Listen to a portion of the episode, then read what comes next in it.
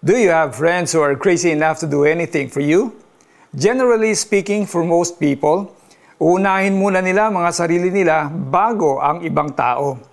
Pero sa pangyayaring ito na binasa natin mula sa Biblia, this paralytic man had four friends who literally tore off the roof of the house where Jesus was.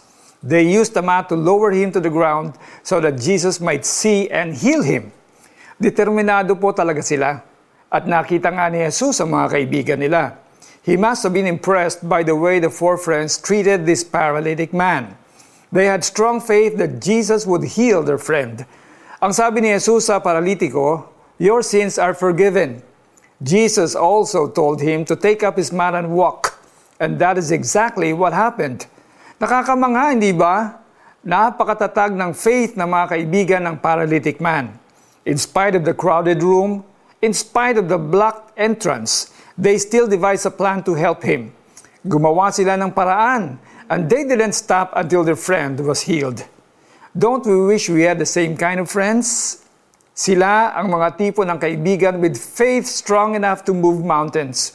Mga kaibigan na gagawin ang lahat para lang mabigyan tayo ng kahit konting ginhawa sa buhay.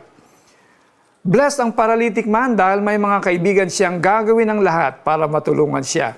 If we have friends like them, magpasalamat po tayo sa Diyos. Better yet, may we aspire to be this kind of friend na may matibay na paninindigan at paniniwala kay Jesus.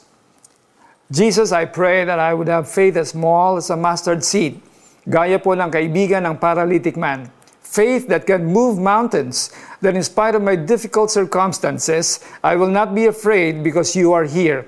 Help me to have compassion for others too, and to do anything for them. Application. Do you have a friend who needs practical help?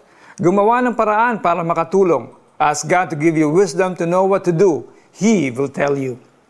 Hindi nila mailapit ang paralitiko kay Jesus dahil sa dami ng tao Kaya't binakbak nila ang bubong sa tapat niya at ibinaba ang paralitikong nakaratay sa higaan. Nang makita ni Jesus kung gaano kalaki ang kanilang pananampalataya, sinabi niya sa paralitiko, Anak, pinatawad na ang mga kasalanan mo. Marcos 2:4-5 This is Alex Tinsay. God bless you more.